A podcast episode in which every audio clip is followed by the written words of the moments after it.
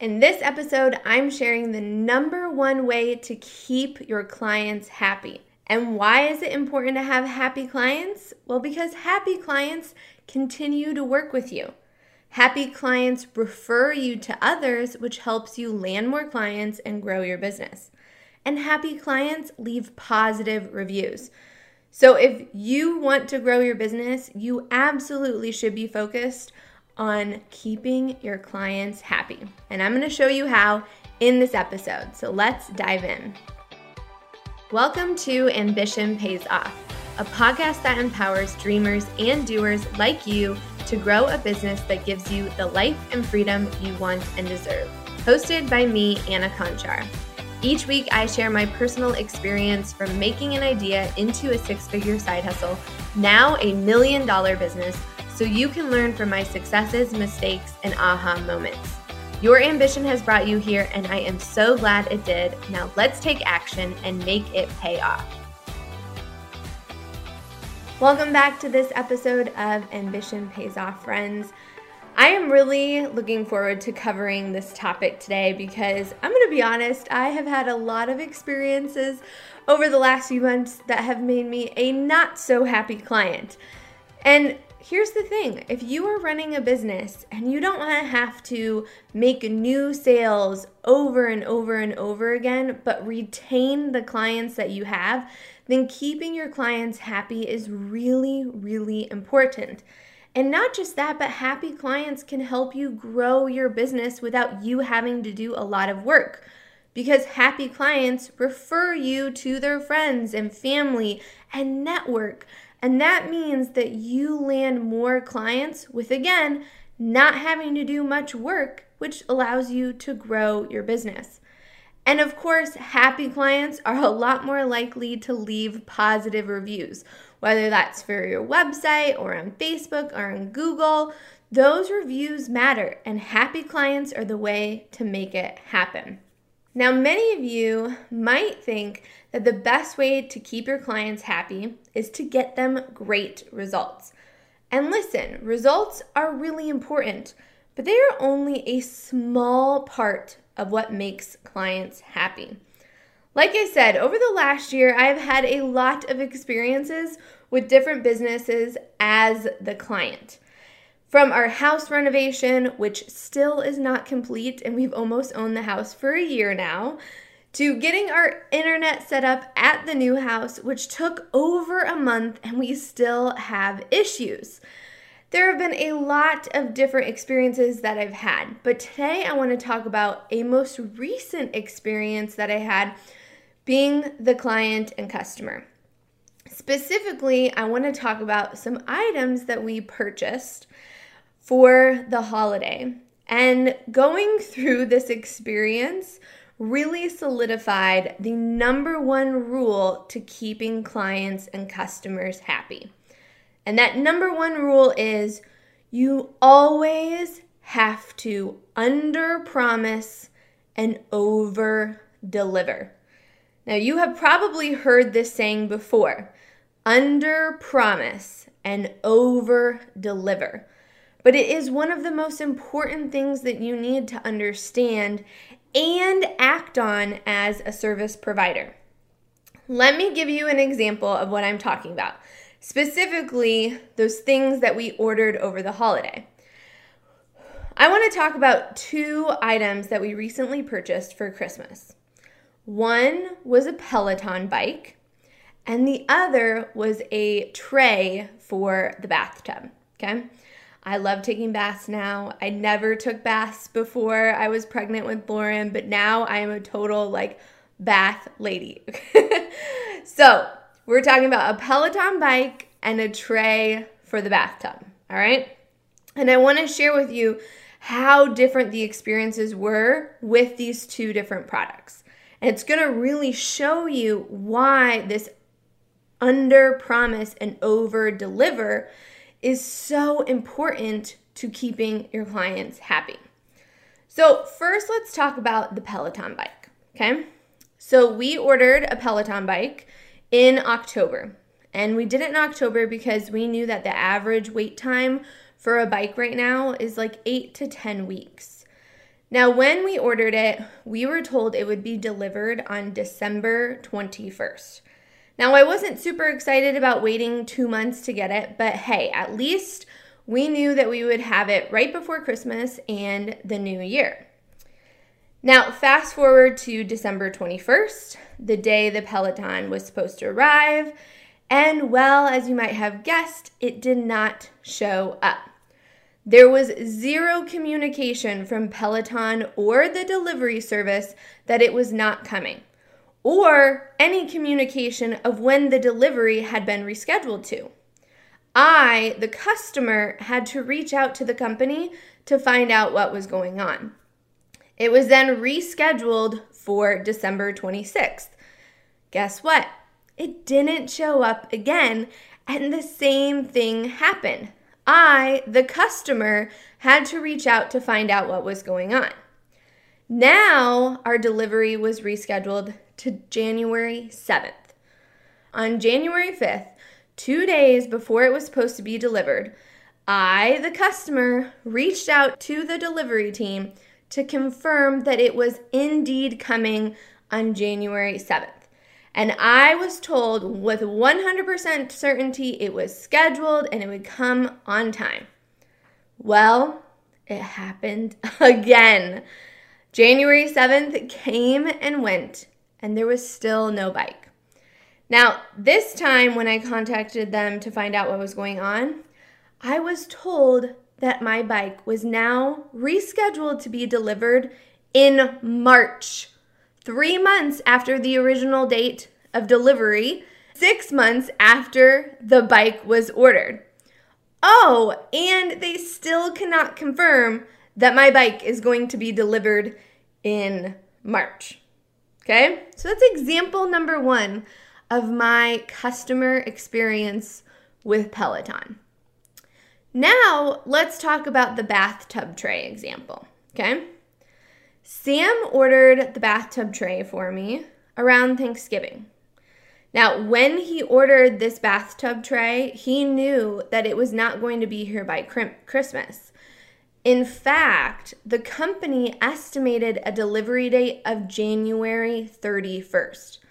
Now, although it wouldn't be here by Christmas, he still ordered it because it was a specific design that I wanted that could prop up my book while I was in the tub and hold a glass of wine, some very important things, right?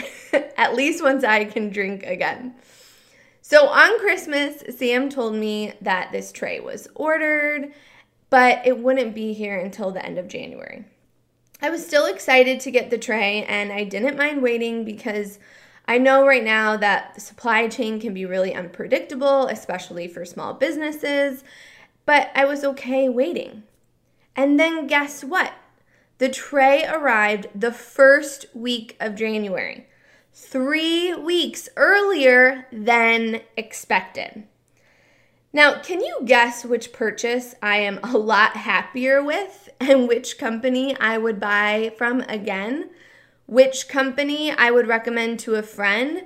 And which company I would write a raving review for? Peloton overpromised and still has yet to deliver. The tray company underpromised, saying that the tray wouldn't arrive till January 31st, and over delivered with the tray showing up three weeks early. Now, here's the thing even if you get your clients great results or you sell a super cool product, the entire client and customer experience matters.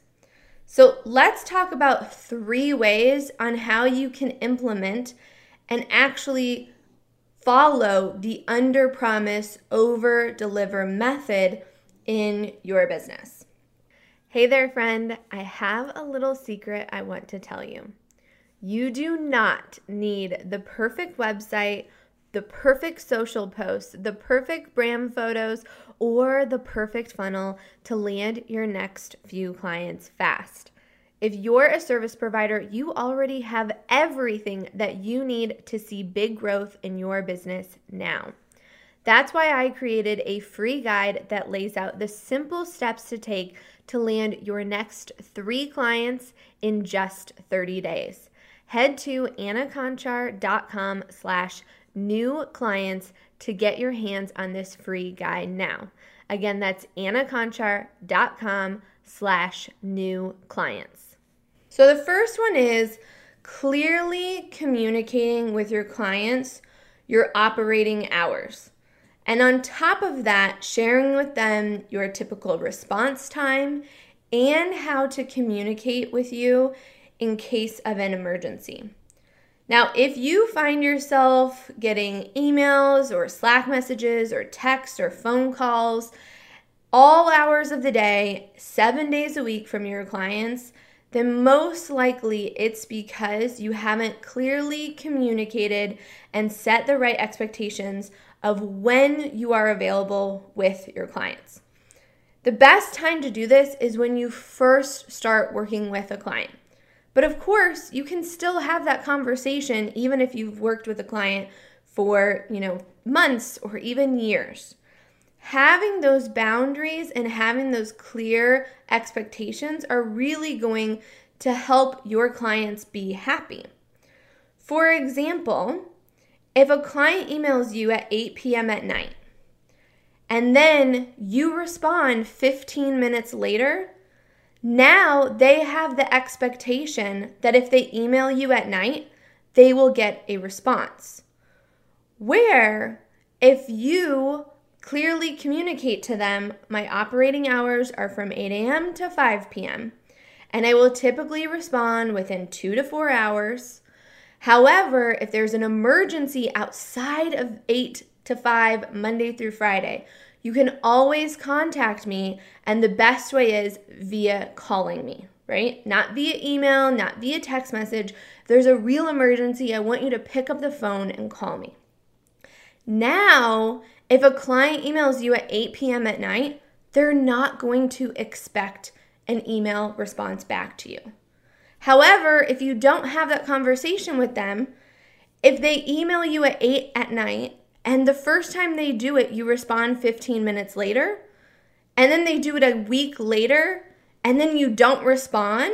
Now they're to be upset, right? They're to be upset because, hey, you responded last week when I emailed you at 8 p.m. Why are you not responding now when I emailed you at 8 p.m.? This is what I'm talking about. You need to set clear boundaries. Boundaries are not going to make your clients mad. If anything, it's going to make them happier because now they have the right expectations. Okay?